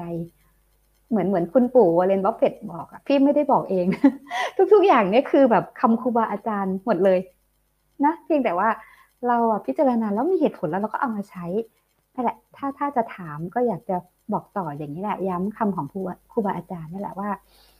อ่านั่นแหละ คือ อย่าอย่าวิ่งไปตามฝูงชน อย่าวิ่งไปตามอะไรเงี้ย แล้วก็จงกลัวเมื่อคนอื่น โลภหรือก็จงโลภเมื่อคนอื่นกลัวคือราคาหุ้นที่มันตกตกแต่ว่าถ้าเราพิจารณาพิจารณาแล้วเนี่ย กิจการมันยังดีอยู่อะไรเงี้ย ก็คือเราจำเป็นต้องไปกลัวเขาไหม คำคำของครูบาอาจารย์ก็ถ่ายทอดมาสมมติว่าจะเป็นคุณปู่วอร์เรนบัฟเฟตต์นะหรืออาจารย์ดร.นิเวศน์ หรือจะเป็นคุณโจ อาจารย์ดร.ไพบูลย์คือทุกๆท่านเนี่ย ก็จะสอนเราอย่างนี้หมด อยู่ที่ว่า พอถึงหน้างานจริงๆเนี่ยสมมุติว่าเรามีเงินอยู่ในพอร์ตหุ้นแล้ว เราด้านไปดูหุ้นที่มันวิ่งผ่านหูผ่านตาเร็วๆพอถึงตรงเนี้ยคำอาจารย์อาจจะมาทันหรือเปล่า ใช่ไหมแล้วคำอาจารย์ถึงคำอาจารย์จะมา มีใครมาบอกเราว่า เนี่ย เตือน แต่ว่าเราอะคุมความโลภของเราได้ไหม มันก็แทบจะย้อนกลับมาเรื่องเดิมๆอยู่ดีนะว่าหลาย ๆ เรื่องอะมันต้องแก้ที่ใจ ถ้ามันไม่ไม่แก้ที่ใจเราอะมันมันก็มันจะไม่รู้จบอืมครับอ่าแต่มันมันจะมีคำพูดหนึ่งครับพี่นุชที่บอกว่าอ่าถ้าอยากจะลงทุนอย่างปลอดภัยส่วนหนึ่งอาจจะต้องใช้เงินเย็น ซึ่ง ซึ่งคำว่าเงินเย็นอ่าใช่ไหมฮะเงินเย็นแต่ละคนเนี่ยนิยามอาจจะไม่เหมือนกันนะครับ อาจจะบางคนอาจจะยังเข้าใจผิดอยู่นะครับอ่าพี่นุชช่วยขยายความเรื่องนี้เลยพี่อยากพูดอยู่พอดีเลยดีที่น้องเอกเตือน ก็เมื่อเร็วๆนี้แหละมีคนมาปรึกษาว่าเออเนี่ยนะเขาจะเอ่อซื้อหุ้นเนี่ย หุ้นกำลังตกๆเนี่ย เดี๋ยวจะแนะนำหน่อยได้ไหมว่าจะซื้อหุ้นอะไรปกติพี่ไม่ค่อยแนะนำอยู่แล้ว แต่ว่าเราเราก็ถามเขานิดนึงว่าอ้าวเงินของเขาเนี่ย คือเงินอะไรที่จะเอามาซื้อหุ้นก้อนหนึ่งมันคือเงินเย็นไหมเขาบอกว่า เอ้ยเงินเย็นเราก็ถามว่าเงินเย็นคือเงินอะไรเนี่ย จะจะลงทุนสักนานเท่าไหร่เขาบอกว่าสักสามเดือนแล้วบอกเฮ้ยทำไมมันสามเดือนเขาบอกว่าคือค่าเทอมลูกค่าเทอมลูก อันนี้ไม่เย็นเขาแล้วมองไม่ใช่เขามองว่าเป็นเงินเย็น อันเนี้ย อันเนี้ยมันคือสิ่งที่ทำให้หุ้นที่ดีๆอะนะมันก็ทำให้คนขาดทุนได้ เพราะอะไรเพราะว่าอ่า หุ้นบางตัวก็ดีดีๆแต่ว่ามันอาจจะหนึ่งถูกไล่ราคาด้วยเหตุผลใดก็ไม่รู้หรือ มันก็ไม่ได้ถูกไล่ราคาแหละราคาก็อาจจะเหมาะสมแต่ว่าอะอย่างช่วงโควิด เนี่ย หุ้นตกแบบมันต้องตกอยู่แล้วอะอืมตกกันตามสภาวะการเนาะแต่ถ้าคนเอาเงินค่าเทอมลูกไปซื้อไว้ราคาหนึ่งเนี่ย แล้วหุ้นมันตกแล้ว ลูกเปิดเทอมพอดีเนี่ยอืมคือราคามันตกอะ่ะ แล้วคุณต้องใช้เงินอะ่ะบางทีคุณก็ต้องขายมันออกมาทั้งทั้งที่ขาดทุน เพื่อจะเอาเงินไปค่าเทอมลูกเนี้ย ซึ่งถ้ามันไม่ใช่เงินเย็นเมื่อไหร่เนี่ย มันมันจะน่ากลัวอืมทางทั้งที่จริงๆมันจะมันจะทำให้เสียโอกาสอีกอย่างหนึงด้วยครับเพราะจริงๆถ้าสมมติเป็นหุ้นที่ดี จริง ๆ เราถืออีกสักสมมติปีสองปีเนี่ยใช่เอาจริงมันอ่าใช่ไหมมันอาจจะพีดอกผลก็ได้ แต่ว่าเราเราร้อนตังค์ไง เราก็เลยต้องไปขายตอนที่แบบโอ้โหคนเขาก็ขายกันมันก็เลยได้ราคาถูกๆกันนี่เสียหายเลยขาดทุนเลยใช่ขาดทุนเลยนะครับ อืมอืมโอเคนะครับอ่าแล้วแล้วมันก็มี อ่าครับเชิญเลยครับอะเดะนะเชิญน้องอีกเลยค่ะ ครับอ่าอันนี้ตอนนี้มันเป็นเรื่องของสัญญาณนะครับ ดูเหมือนจะแหลกแหลกกันเล็กน้อยนะครับ ยังไงขออภัยทุกท่านด้วยนะครับผมอ่าผมฟังผมเลยต้องผมเลยต้องฟังว่าพี่นุ่นนี่พูดจบประโยคหรือยัง เพราะมันจะแหลกกันประมาณสักสองวิสองสามวินะครับโอเคนะทีนี้มันจะมีประเด็นโดยเฉพาะในช่วงนี้นะครับ ที่ที่อัตราดอกเบี้ยเนี่ยมันกำลังจะเป็นขาขึ้นคนไหนอืมที่เขาผ่อนบ้านใช่ไหมฮะอ่า มันก็จะมีคำถามเฮ้ยรีบโปะอะไรต่างๆไหมแล้วมันมีแนวความคิดยังไงที่ตรงนี้เนี่ยจริง ๆ มันอาจจะ อาจจะเป็นอีกหนึ่งช่องทางในการประหยัดแล้วเราเอามาต่อยอดได้อีกทางหนึ่งด้วยนะครับคำถามเนี้ยเป็นคำถามที่ดีมาก คือจุดเปลี่ยนที่คือเคยมีบางคนบอกว่า แทนที่จะผ่อนบ้านเร็วๆเนี่ย เอาเงินที่ผ่อนบ้านอะไปลงทุนดีกว่า เพราะว่าการลงทุนเนี่ยมันมีผลตอบแทนถ้าเอาไปเอาผลตอบแทนตรงนั้นก่อนแล้วบ้านเนี่ยก็ผ่อนผ่อนๆไปอะไรเงี้ย แต่ผลตอบแทนนั้นอะ มันต้องมั่นใจนะว่าเราจะทำได้มันมากกว่าดอกเบี้ยบ้านถูกไหมใช่ไหมครับหรือบางคนก็บอกว่าเฮ้ยไม่เป็นไรเราเรามีเงินเข้าสม่ำเสมอ มันมันอาจจะได้ผลตอบแทนไม่เยอะในวันนี้ แต่ว่า เออ ถ้าเราสะสมไปสะสมไปเนี่ย อีกหน่อยถ้าหุ้นมันอ่าทำกำไรได้มากขึ้น มันก็อาจจะจ่ายปันผลมากขึ้น ในที่สุดราคาที่เราซื้อไว้ตอนเนี้ยมันก็จะให้ผลตอบแทนที่มากขึ้นไปเอง อันนี้จริง อันนี้จริงแต่ แต่ ถ้าหากว่า มันเป็นดอกเบี้ยที่กำลังจะขาขึ้นมากๆ เนี่ย ให้เราลองคำนวณดูก่อนว่า จริง ๆ แล้วแบบบางทีเป็นเกินจินตนาการเลยนะ ดอกเบี้ยบ้านหนึ่งสลึงของที่ดอกเบี้ยนโยบายรัฐบาลประกาศเนี่ย ในความเป็นจริงเวลาแบงก์ไปขึ้นเนี่ยเขาไม่ได้ขึ้นหนึ่งสลึงนะเขาขึ้นมากกว่านั้นอะไรเงี้ย แล้วก็จุดที่คิดสำหรับสินเชื่อบ้านก็คือ เวลาเรากู้ซื้อบ้านเนี่ยแบงก์อะชอบจะหลายคนใช้คำว่าบังคับ แต่พี่มองว่ามันเป็นสิ่งที่ดี แบงก์มักจะขอให้เราทำสินเชื่อเพื่อคุ้มครองผู้ส่งส่งสินเชื่อนะแต่เขาก็ประกันจะบอกใช่ไหมครับไม่ถึงประกันใช่ทำประกันอ่าเวลาที่สมมติเขาก็จะเราเราป๊อกเป็นอะไรไปเป็นอะไรอ่าไปนั่นแหละเขาก็จะบอกว่าเขาก็ไม่อยากจะบังคับคนนะเขาก็จะบอกว่า ถ้าหากว่าคุณทำประกันเนี่ยอ่าก็จะได้ดอกเบี้ยที่ถูกลง แต่ถ้าหากคุณไม่ทำเนี่ยก็จะดอกเบี้ยแพงขึ้น คนก็ชอบแบบคิดว่าโอ้โหแบงค์ไม่ดีเลยอะบังคับให้เขาทำแต่จริงๆแล้วเนี่ย สิ่งเนี้เป็นสิ่งที่ดีนะ เพราะว่าเช่นอ่าสมมติซื้อบ้านสองล้าน แบงก์อาจจะให้เราทำประกัน cover วงเงินไว้ล้านสองจุดจุดที่จะดูว่าเราจะเอาเงินไปลงทุนก่อน หรือจะจ่ายบ้านให้หมดก่อนเนี่ยอาจจะดูตรงนี้ คือถ้าเรา ผ่อนบ้านไปยุบจนเหลือต้นที่สมมติว่าคุ้มประกันคุ้มครองที่ล้านสองนะเราส่งยุบไปจนเหลือล้านสี่ถ้าเราปุบปรับเป็นอะไรเสียชีวิตไป มันมันเกิดขึ้นได้นะมรณานุสตินี้ต้องต้องคำนึงถึงเนาะมันไม่ใช่เรื่องของความเศร้าโศกอย่างเดียว แต่ว่าต้องเอามาเป็นข้อเตือนใจ เกิดจากไปกระทันหัน เนี่ยเออวงเงินประกันมันคุ้มครองแค่ล้านสองเองอะในที่สุดแล้ว ถ้าถ้าคนข้างหลังผ่อนต่อได้ก็โอเค แต่ถ้าบังเอิญคนข้างหลังเป็นคนที่ยังผ่อนต่อไม่ได้ อาจจะเป็นลูกหรือภรรยาที่เงินเดือนไม่พอหรืออะไรเงี้ยในที่สุดแล้วเขาก็จะยังต้องมาผ่อนอะแต่ถ้าหากว่ามันยุบไปเกินกว่าล้านสองแล้วเนี่ย คือประกันน่ะจะจ่ายให้เรา โดยที่จะโอนบ้านนั้นนะเป็นเป็นให้ให้กับผู้สืบทอดเลยให้กับทายาทเลย อะไรประมาณนี้ จุดเนี้ยถ้าอย่างนั้นก็คือขอขอให้ผ่อนจนต่ำกว่าวงเงินที่ประกันคุ้มครองก่อน แล้วพอถึงตอนนั้นอะเอาเลย ไปลงทุนควบคู่ไปเลยจะผ่อนบ้านน้อยๆเท่าที่แบงก์กำหนดก็ได้ อ่าอ่าโอ้พอยนี้ดี ครับพอยนี้ดีครับผม อืม แต่ที่ได้อครับยากจะเตือนอีกอย่างหนึ่งก็คือ ตอนเนี้ยเนาะตอนเนี้ยดอกเบี้ยดอกเบี้ยบ้านอะ่ะ มันถูกมาเนิ่นนานจน จนคนอาจจะตายใจเนาะแต่ว่า ถูกได้ก็แพงได้ไอปีประมาณปี 40 เนี่ย พี่ก็ผ่อนผ่อนบ้านแล้วแหละ แต่ผ่อนทาวน์เฮาส์อยู่เนาะ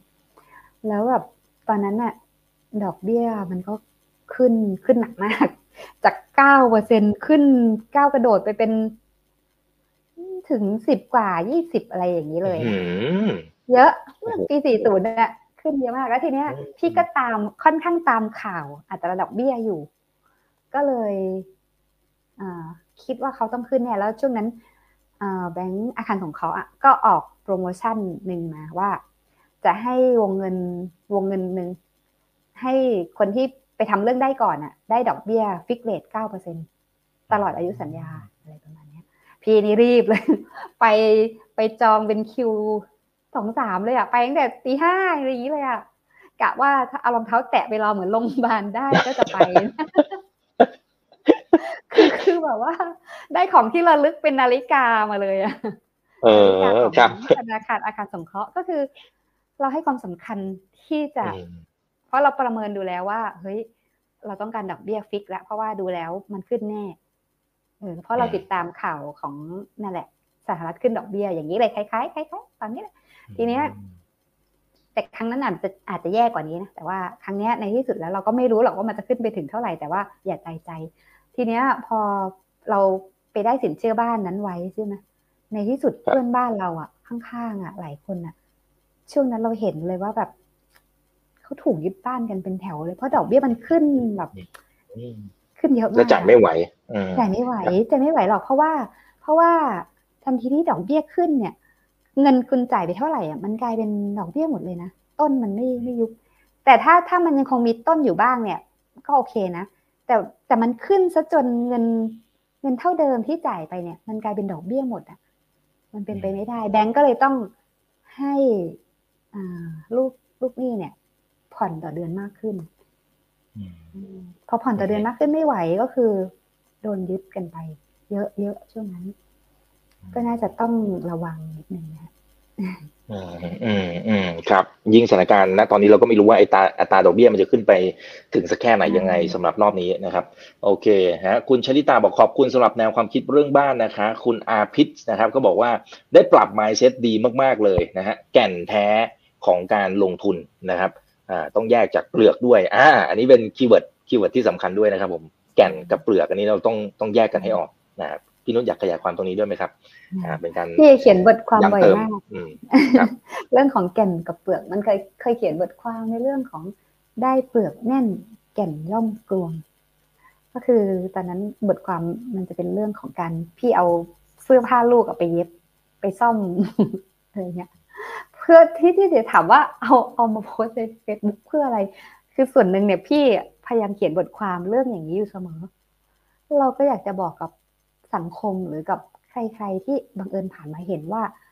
จริงๆแล้วอะคือเราอะมีเงินซื้อใหม่นะแต่เราซ่อมมันใช้ได้ เพราะคือเราไม่ได้ให้เราไม่ได้ให้ค่ากับการต้องแบบ และอย่างหนึ่งมันอยู่ก็อยู่ข้างในมันมองไม่เห็นมันขาดตรงเป้านะของลูก ก็ก็มันก็ยังใส่ได้อะไรอย่างเงี้ย แล้วเราก็เลยเขียนเลยว่า คือเราจะให้ความสำคัญกับ อะไรเปลือกหรือว่าแก่น ถ้าให้ความสำคัญกับแก่นเนี่ย ก็ลองลองลองลองพิจารณาการใช้ชีวิตในแนวคล้ายๆเราอาจจะไม่ต้องถึงขนาดนี้ก็ได้แต่ว่า ก็อาจจะเป็นข้อเตือนใจใครได้บ้างอย่างเงี้ยแล้วก็มีหลายคนเหมือนกันนะที่หลังไมมาแล้วก็มาบอกว่าเออเนี่ยแบบบางครั้งเวลาเขาจะไปซื้อข้าวซื้อของที่มันเหมือนจะไม่จำเป็นน่ะแต่จะจะซื้อด้วยอารมณ์แล้วอะอยากได้สิ่งนี้มันสวยเหลือเกินหรืออะไรเงี้ย เสื้อผกเสื้อผ้าอะไรเงี้ย ภาพนี้มันลอยมา หรือบทความที่มันลอยมา แล้วมันทำให้เขาอะเออ ไม่จ่ายเงินออกไป ในที่สุดเนี่ย หลายคนหลายคนมากเลยนะพี่จะบอกว่าเกินสิบเกินยี่สิบเยอะอะที่เขามาบอกหลังไม่ใครใครที่เคยมาเล่าให้พี่ฟังอะจะรู้ตัวอยู่ คือเขาน่ารักอะพี่พี่ชื่นชมเขานะคือเขามาบอกว่าเนี่ยเขาสามารถที่จะยับยั้งชั่งใจได้ แต่พี่มองว่าจริง ๆ แล้วมันไม่ได้เกิดจากพี่หรอก คือมันเป็นความ ใฝ่ดีในตัวเขาเองอยู่แล้ว ใคร ๆก็ตามที่มาเห็นบทความแล้วก็รู้สึกว่าเฮ้ยอ่านแล้วมันดีนะหรืออะไรเงี้ย มันไม่ใช่เพราะพี่เก่งอะไรนะแต่มันเป็นเพราะว่าฐานนิสัยของตัวเขาเองอะ่ะ มันมันเอื้อต่อการที่จะค่อยๆบอก ค่อยๆไอ้นี้ได้อยู่แล้วอะไรเงี้ย ทีเนี้ย พอเขาอ่านเราก็ อาจจะแค่จุดประกายแล้วเขาก็ยิงเอาไปลงมือทำแล้วมันเกิดผลดีจริงๆนั่นแหละ หลายคนก็ก็ก็พอจะเปลี่ยนชีวิตได้ มาเล่าให้ฟังเออ มันมีอยู่คนนึงเขาบอกว่าเขาทำงานมา อันนี้เจ้าตัวมันก็นั่งฟังอยู่หรือเปล่าทำงานมานานมากแล้วเชื่อไหมว่าเขาเก็บเงินได้แค่แปดหมื่นณตอนนู้น แล้วก็พอพอพอเขามาติดตามบทความของพี่บ่อยๆเนี่ยณตอนนี้ผ่านไปประมาณสักแปดปีแปดปีผ่านไปเขาก็เอาพอร์ตหุ้นมาให้พี่ดูนี่นะนี่เขา สามารถสะสมได้ถึงหนึ่งล้านแล้ว คือมันมันเปลี่ยนมันเปลี่ยนไวมาก แล้วจริงๆ เขาก็เป็นคนที่ทำงานในสายอาชีพที่ทำงานพิเศษแล้วหาเงินได้ เยอะแต่ว่าสมัยก่อนเนี่ย คือใช้จ่ายออกไปโดย คือคือไม่ไม่ได้คิดอะไรอย่างเงี้ย แต่พอถึงวันหนึ่งเนี่ยเขาอยู่ในสภาพที่พร้อมที่จะออมอยู่แล้วแหละ แต่ว่าเขาไม่ได้ทำแต่พอทำขึ้นมาปุ๊บเนี่ยโอ้โห มันมันเจิดเลยอย่าง เงี้ยเขาก็เพิ่งมาเล่าให้เราฟัง ก็เยอะอยู่นะคะ หลายหลายเคสมาก ครับ อ่า จริงจริงครับ อันนี้ อันนี้เป็นเรื่องจริงเลยนะครับ หลายคนมันจะเป็นคุณสมบัติพิเศษของธรรมชาติของมนุษย์ด้วยนะพี่นุชคือต่อให้นะตอนที่เรามีสมมติเรามีเงินเดือนหลักหมื่นเนี่ย เราสามารถใช้หมดได้ ตอนที่เราทำงานไปเราเก่งมากเราได้เงินเดือนหลักแสน เราก็สามารถใช้หมดได้เหมือนกันนะ ถ้าเราเราไม่ได้มีการปรับไมเซ็ตอะไรดีๆนะครับ มีเงินหลักล้านก็หมดได้เหมือนกันนะเพราะฉะนั้นเพราะฉะนั้นต้องต้องฟังแล้วก็เอาแนวความคิดดีๆของพี่นุ่นเนี่ยเอาไปปรับใช้ดูนะครับ แล้วพอถึงวันที่เรามีเงินเดือนเยอะๆนะโอ้โหทีนี้เราเหลือเยอะเลยแหละนะครับ โอเคนะฮะอ่านี่ คุณโตโต้นะอ่าเดี๋ยวโอ้นี่เผื่อแป๊บเดียวชั่วโมงหนึ่งแล้วพี่นุชคุยกันเพลินมากเลยนะครับขอขอคำถามหน่อยขอแถมนิดนึงนะครับ ขอแถมนิดนึงเดี๋ยวเขาจะเสียใจอุตส่าห์ส่งกันเข้ามาคุณโตโต้นะฮะบอกว่าสอบถามพี่นุชหน่อยนะครับ ถ้าสมมุติทำงานบริษัทเอกชนนะ อยากได้เงินบำเหน็จบำนาญคล้ายๆ กับข้าราชการนะครับก็คือเหมือนกับมีเงินเข้ามาสม่ำเสมอผมก็จะว่าอย่างนั้นนะครับ เบอร์ค่าใช้จ่ายต่างๆ ต้องเก็บออมเงินหรือเงินลงทุนแบบที่ไปออมในหุ้น แล้วก็กองทุนรวมเนี่ย มันต้องออกแบบดีไซน์ระยะเวลาสักกี่ปี ตอนนี้เวลาเริ่มอายุ 31 บวกเล็กน้อยอ๋อนี่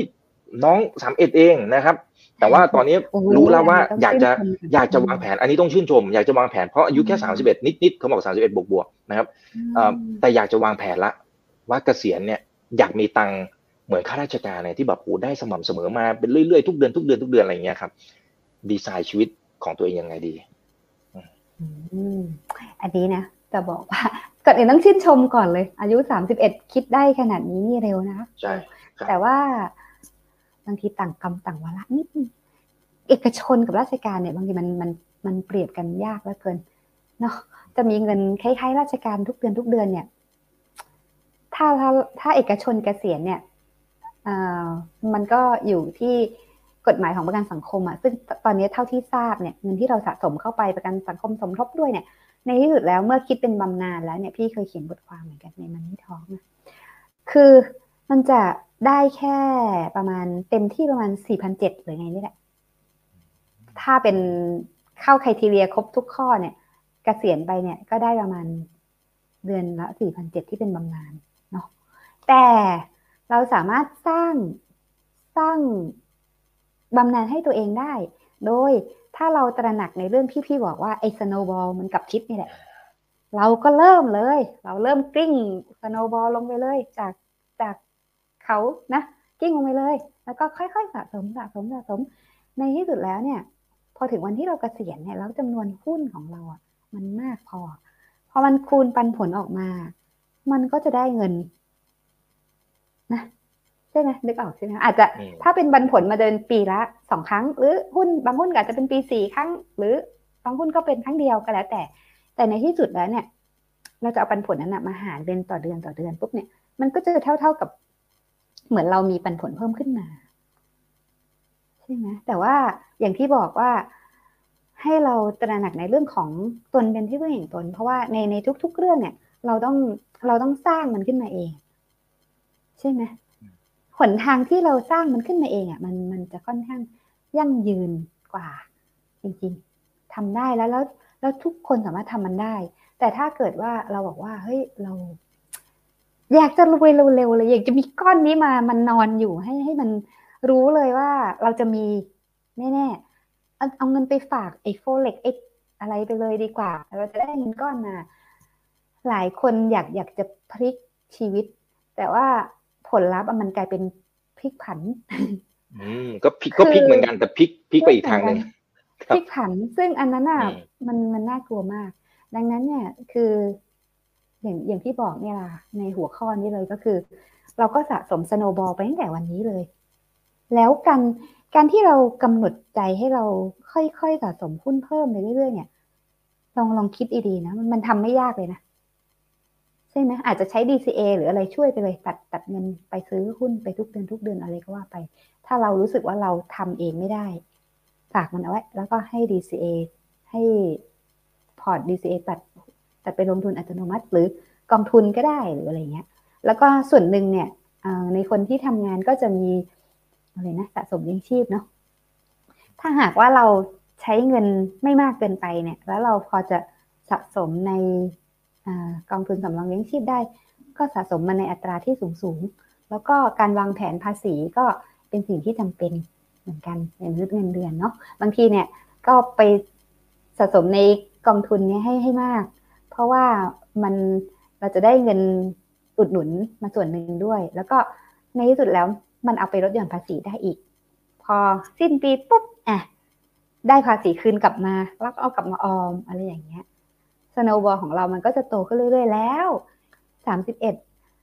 พี่ว่าถ้าน้องคนนี้ขยันออมไปนะสี่สิบเอ็ดเนี่ยเริ่มเห็นผลตอบแทนของการต้นที่น่าชื่นใจแล้วนะ ลองทำดู แล้วก็ก็ขออวยพรด้วย ให้ให้ทำสำเร็จเนาะ ครับโอ้ขอบคุณมากเลยครับพี่นุชโอ้ตอนนี้มีหลายคำถามที่น่าสนใจนะครับ ยังไงน้องเมื่อสักครู่นี้ขอขอให้ทำให้สำเร็จนะครับอ่าแล้วก็ฟังข้อคิดดีๆของพี่นุชวันนี้เอาไปลองปรับใช้ดูนะครับ snowball นะนะครับ โอเคเอ่อคุณ relaxing นะครับเขาบอกว่าเอ่ออยากทราบนะครับว่าภาวะแบบนี้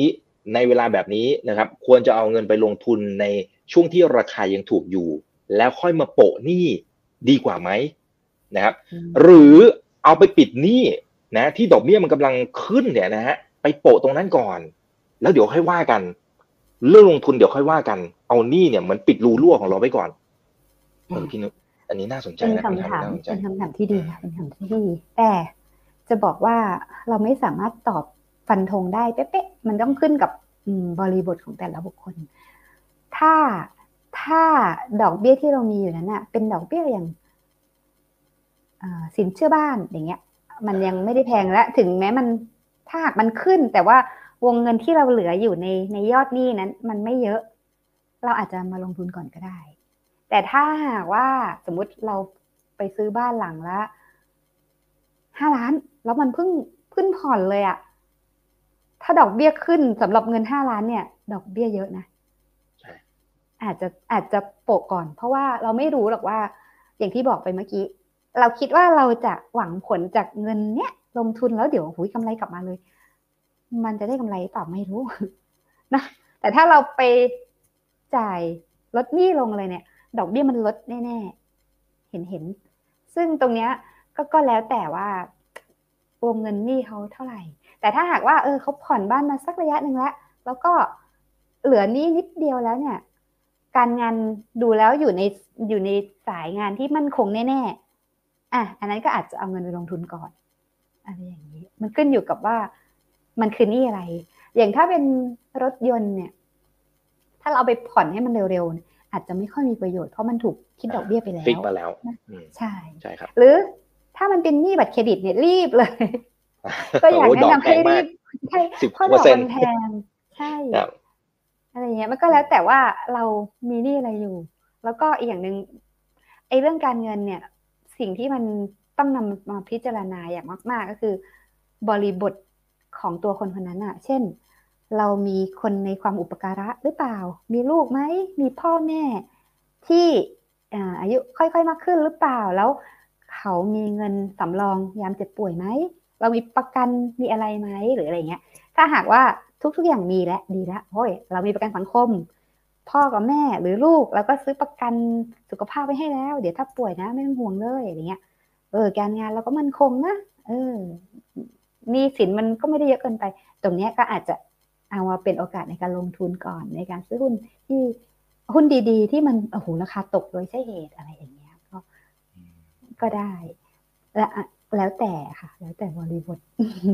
อืมครับอ่าแล้วแต่บริบทของของแต่ละท่านด้วยนะครับนะฮะโอเคอ่าเราก็ต้องไปดูด้วยว่าเป็นหนี้ประเภทไหนนะครับโอเคขอดูหน่อยนะครับ คุณเกษมบอกว่าอ่าแขกรับเชิญพูดดีมากๆ น่ารักมาก ๆเลยนะครับอ่าหมายถึงขอบคุณพี่นุชนี่แหละนะครับ โอเคแล้วก็มี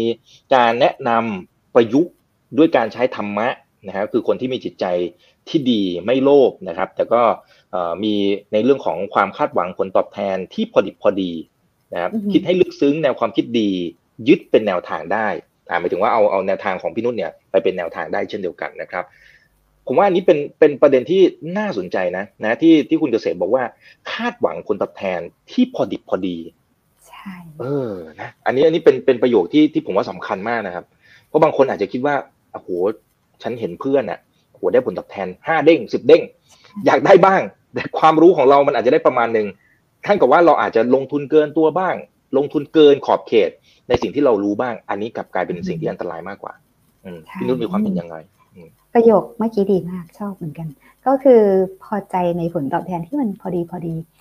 มันก็จะตีกลับมาอีกเรื่องเดิมเลยคือ ความสมเหตุและสมผลนั่นเอง ถ้าเราไปลงทุนอะไรแล้วดูเหมือนแบบผลตอบแทนมันจะ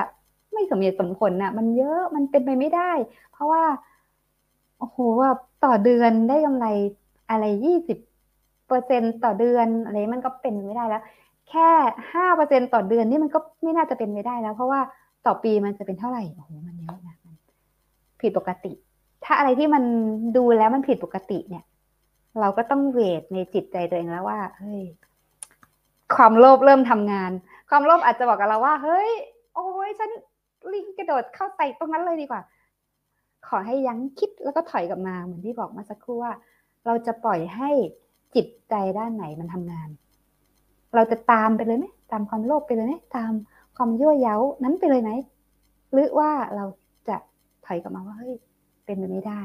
เราขอลงทุนของเราในสิ่งที่มันดูสมเหตุสมผลดีกว่าอะไรอย่างเงี้ย หรือในกรณีไปเห็นนั่นแหละไอ้ดาลงดาราอะไรที่แบบรวยๆแล้วคนก็ไปแห่กันเอาเงินไปลงแล้วก็ผลตอบแทนเยอะแล้วเขาก็มาเล่ากันเขาก็มาเล่า เขาเล่าว่า ซึ่ง อ้เขาเล่าว่าเนี่ยเราไม่รู้อะไรเกี่ยวกับเขาเลย หลอกลวงหรือเปล่าหรือหลาย ๆ คนน่ะเท่าเท่าที่ทราบนะเขาไปชวนกันมาเนี่ยเขาไม่ได้ตั้งใจจะไปหลอกเพื่อนหรือญาติมาลงก็มีนะแต่เขาอะเอาเงินเขาไปลงเองด้วยความนั่นแหละ แต่ในที่สุดไอกระบวนการพวกเนี้ย มันจะทำให้เราได้ผลตอบแทนเยอะก่อนอะนะเพื่อจูงใจแล้วในที่สุด คนนั้นก็คิดว่ามันดี แล้วก็ไปรวบรวมเงินคนอื่นมาใหญ่เลย เล่าสู่ กันฟังแล้วก็รีบไปรวมมา แต่อย่างที่บอกว่า อะไรก็ตามพิจารณาแล้วมันไม่สมเหตุสมผลเนี่ย จะปล่อยให้อารมณ์โลภนำไปเลยไหม ขึ้นอยู่กับเจ้าตัวแล้วแหละ ตรงเนี้ย ต้องฝากให้แต่ละคนกลับไปทบทวน ครับผม อ่า โอเค นะครับคุณชลิตา นะครับ บอกเห็นด้วยนะคะ นะ ชอบที่พี่นุชพูดถึงเรื่องการมีสติรู้เท่าทันความรู้สึกของตัวเอง ความโลภอะไรต่างๆขอบคุณแนวความคิดดีๆ จากพี่นุชด้วยนะครับ นะครับผมขอเป็นสุดท้ายแล้วกันนะครับ พี่นุช คือคำถามมันเยอะมากนะ ผมว่าเราคุยกันไปได้เรื่อยๆอะนะฮะ เดี๋ยวจะเก่งพี่นุชนะครับ โอเคเขาบอกว่าพอฟังพี่นุชแล้วเก็ตเข้าใจ แต่ตอนนี้เขาอายุห้าสิบแล้วพี่นุช มันคนละเคสกับเมื่อกี้นะ คือคือน้องอายุอืมสามสิบเอ็ดคู่นี้เนี่ยไปไหนเราไม่รู้นะครับ คือมันมันไหลไปแล้วคอมเมนต์นะครับสามสิบเอ็ดผมว่าตั้งต้นได้แบบสบายสบายๆนะ แล้วเริ่มเร็วยิ่งยิ่งมีโอกาสที่จะทำได้สำเร็จเร็วขั้นนี้ห้าสิบพี่นุชห้าสิบอืมยังไงดีแล้วสายไม่สายเกินไปถูกไหมฮะเพียงแต่ว่าจะจะตั้งต้นยังไงดีให้เงินเก็บก็ต้องมาเพียงพอนะใช้ชีวิตก็ยังเหมือนไลฟ์สไตล์ก็อาจจะไม่ได้เปลี่ยนอะไรมากมายอืมตัวเนี้ย มันถ้าถ้าเคยอ่านบทความแก้วสับประการของอาจารย์ดรนิเวศเนี่ย อายุเนี่ยมันมีผล ถ้าใครที่ลงทุนเร็วเนี่ย ถือว่ามีแก้วประกันที่ดีมากๆอยู่ แต่ก็ไม่เป็นไรถ้าหากว่าอายุมากแล้ว ก็ขอชื่นชมนะคะ ว่า เออ เราก็เก็ตแล้วเราระลึกได้เนี่ย นั่นคือดีเสมอนะก็อาจจะต้องใช้เงินจำนวนที่มากขึ้นหน่อย เราอาจจะต้องเหน็ดเหนื่อยในใจ หรือในกายมากขึ้นอีกนิดนึงจะบอกว่ามันมันมันไม่ค่อยเคยมีใครที่แบบลอยๆ ไปสู่ความสำเร็จ เว้นแต่ว่าฐานเขารวยเกิดมาเติบโตอยู่แล้วหรืออะไรเงี้ยในช่วงชีวิตของผู้คนอะ มันมันก็ต้องมีความอดทนความที่จะฝืนอะไรอยู่บ้างเลยแหละ ก็อาจจะต้องลงทุนมากหน่อย เพื่อจะไปให้ถึงเนาะแล้วก็วันนั้นเนี่ย เคยดูรายการอ่าคุณอาจารย์ ที่ท่านพูดเกี่ยวกับเครดิตบูโรบ่อยๆอะท่านท่านก็บอกว่า อาจารย์สุรพลใช่ไหมใช่ท่านอาจารย์สุรพลโอภาสเสถียรท่านบอกว่า เนี่ย ตอนเนี้ยท่านน่ะตระหนักแล้วว่า ในเรื่องนี้มันสำคัญเพราะท่านเห็นสถิติเหล่านี้อยู่ และตัวท่านเนี่ย ท่านยอมรับเลยว่าท่านเริ่มตระหนักในการที่จะเอาเงินน่ะช้าไปนิดนึง ที่ผ่านมาเนี่ยเสียดายเหมือนกันว่า เออ ก็ไม่ไม่ได้ไม่ได้เก็บเอามากเท่าที่ควรยังไม่ได้ลงทุนมากเท่าที่ควร แต่ท่านก็ตั้งใจไว้ว่า ณวันเนี้ย ก็จะต้องเหนื่อยนิดนึงอาจจะต้องออมเป็นสัดส่วนสักเท่าไหร่เลยอะห้าสิบหรือสี่สิบอะไรเปอร์เซ็นต์เนี่ยแหละที่ท่านบอกว่า เพื่อจะไปให้ถึงสิ่งนั้น เพราะว่าเวลาเราเหลือน้อยลง แต่ว่าในที่สุดแล้วเนี่ยเรื่องเรื่องเหล่านี้นะ จะบอกว่าหลายคนแม้จะเคยจะเคยผิดเคยพลาดในเรื่องการเงินหรืออะไรก็ตามนะ แต่มันมันมันไม่ได้แบบเป็นอะไรที่ไปเลเบลไว้บนหน้าผากของเรา สักไว้บนตัวเราหรอก แค่แค่เราอะคิดได้เนาะแล้วเราก็พลิกกลับมาอีกฝั่งหนึ่งอะฝั่งของคนที่เคยคิดไม่ได้ เปลี่ยนไปเป็นฝั่งของคนที่คิดได้แล้วพฤติกรรมของเราจะเปลี่ยน เมื่อนั้นแหละ เราทำอะไรก็ได้ที่มันเป็นทางบวก อืมค่ะอืมครับ ทุกๆอะคนเป็นทำได้ทุกคนทำได้นะครับ ไม่มีคำว่าสายเกินไปนะครับอ่าโอเคนะครับ คุณรามิตาแฟนคลับพี่นุชนะคะ แล้วก็คุณทัศนีบอกว่าเมื่อก่อนไม่ค่อยพูดเรื่องของการออม แต่ตอนนี้เห็นความสำคัญของการออมละนะครับ ก็เป็นสิ่งที่ดีนะครับอ่าเราคุยกันพอสมควรแล้วนะครับอีกนิดนึงอ่าได้อีกนิดนึงได้ครับเชิญเลยครับเชิญเลยครับพี่นุชมันมีบทความหนึ่งที่พี่เคยเขียนเอาไว้ว่า เออ เมื่อ เมื่อตัวเราละเอียดเป็นผุยผง อันเนี้ยเนี่ยเล่าให้ฟังแล้วเราลอง ถ้าถ้าใครที่นั่งอยู่หน้าจอนะคะลองจินตนาการหลับตาก็ได้นะอะหลับด้วยน้องอีกหลับตากันด้วย ลองจินตนาการว่า สมมติเราไปในที่ที่แบบ เป็นภูเขาใหญ่ ๆ ที่หนึ่งแล้วแบบเออมองมองภาพตัวเองเหมือนเหมือนเบิร์ดไอวิวอะเหมือนมีนกสักตัวมันบินลงมาแล้วมันมอง แล้วก็ เห็นเรานั่งอยู่ในที่ตรงนั้นน่ะท่ามกลางผู้คนมากมาย หรือท่ามกลางสิ่งแวดล้อมอะไรก็แล้วแต่ที่มันใหญ่ ๆ ในโลกเนี่ยเราอะเป็นเพียงจุดเล็ก ๆ เล็ก ๆ เลยอะจริง ๆ แล้วเราเนี่ย บางครั้งเนี่ยพี่พี่พี่เคยคิดว่า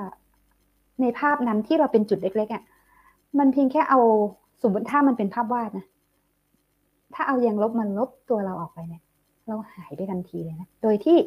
สิ่งแวดล้อมเนี่ยมันไม่ได้เปลี่ยนเลยนะ จริงๆ บางครั้งเนี่ย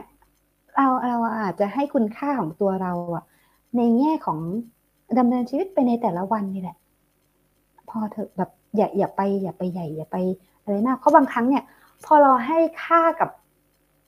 ความใหญ่ของตัวตนในบางเรื่องมันมากเกินไปเนี่ย บางทีเราจะใช้เงินมากมายของเราที่เราหามาเนี่ย ไปปลนเปอร์กับไอ้สิ่งเล็ก ๆ คือมันไม่ได้ใหญ่เลยอะเมื่อเราเทียบกับทุกๆสิ่งทุกอย่างกับสิ่งในโลก แล้วทีเนี้ยเมื่อเราคิดได้ดังนี้เนี่ย เราจะตัวเล็กลงเล็กเล็กลงเรื่อยๆ ถึงเหมือนบทความของพี่ว่า เมื่อตัวเราละเอียดเป็นผุยผง ทีเนี้ยแหละ เมื่อเราตัวเล็กลงอะเราทำอะไรก็ง่าย เราจะรู้สึกเหมือนแบบเฮ้ยเราไม่ต้องไปแต่งตัวเยอะก็ได้อะไรอย่างเงี้ยเราไม่ต้องไปแบบ อะไรนักหนาเพื่อที่จะ เพราะว่าในที่สุดแล้วอะคนที่เขาเห็นเราวูบหนึ่งอะก็ผ่านไปแล้วว่ามันไม่ได้จดได้จำอะไรกันมากหรอกณตรงนาทีนั้นอะหุยฉันจะแต่งตัวไปเครื่องประดับเต็มยศไปเพื่ออันมันมันเราไม่ได้ยิ่งใหญ่อะไรขนาดนั้นหรอกบางทีเราเดินผ่านอะไรไปเสี้ยวหนึ่งเนี่ยมันมันมันเสี้ยวนาทีนั้นในความทรงจำของผู้คนมันก็หายไปแล้วเออขอให้ทำสิ่งที่มันดี ๆ ดีกว่า แล้วอันนั้นอะ เราอาจจะไม่ไม่ได้เพื่อให้โลกรู้หรืออะไรนะแต่เพื่อเราเอาไว้ภูมิใจในในตัวเราเองนี้ก็พอแล้วอะไรเงี้ยค่ะ ถ้าเราละเอียดเป็นผุยผงได้เนี่ย บางครั้งเนี่ยเอเอวัตถุหรืออะไรเนี่ย อย่างที่บอกว่าสิ่งยั่วเย้ามันจะกองอยู่ตรงหน้าอีกสักเท่าไหร่เนี่ยบางทีมันทำอะไรเราไม่ได้เลยถ้าใจเรานิ่งพอค่ะ โอ้ครับ ขอบพระคุณมากครับพี่นุช เป็น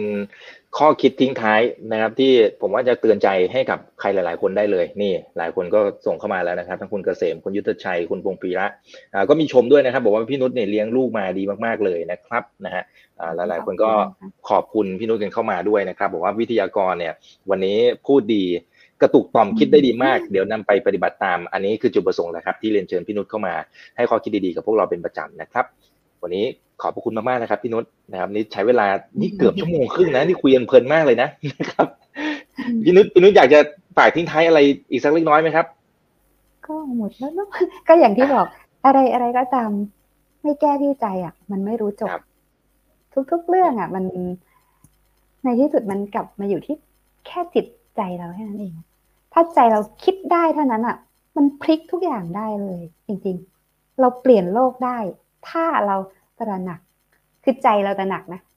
เราจะเปลี่ยนทุกๆสิ่งได้เลย จริง ทุกๆสิ่งเกี่ยวกับตัวเรานะ ไม่ไม่ใช่โลกโลกใบนี้ แต่ว่า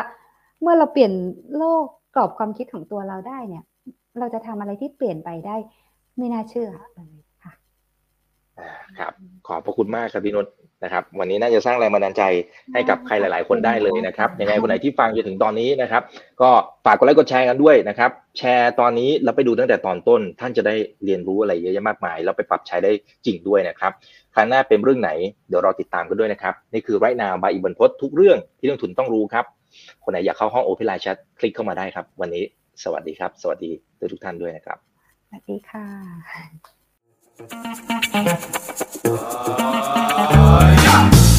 ถ้าชื่นชอบคอนเทนต์แบบนี้ อย่าลืมกดติดตามช่องทางอื่นๆด้วยนะครับ ไม่ว่าจะเป็น Facebook, YouTube, Line Official, Instagram และ Twitter จะได้ไม่พลาดการวิเคราะห์และมุมมองเศรษฐกิจ และการลงทุนดีๆ แบบนี้ครับ อย่าลืมนะครับว่าเริ่มต้นวันนี้ดีที่สุด ขอให้ทุกท่านโชคดี และมีอิสรภาพในการใช้ชีวิต ผม อีกบรรพฒนาเพิ่มสุขครับ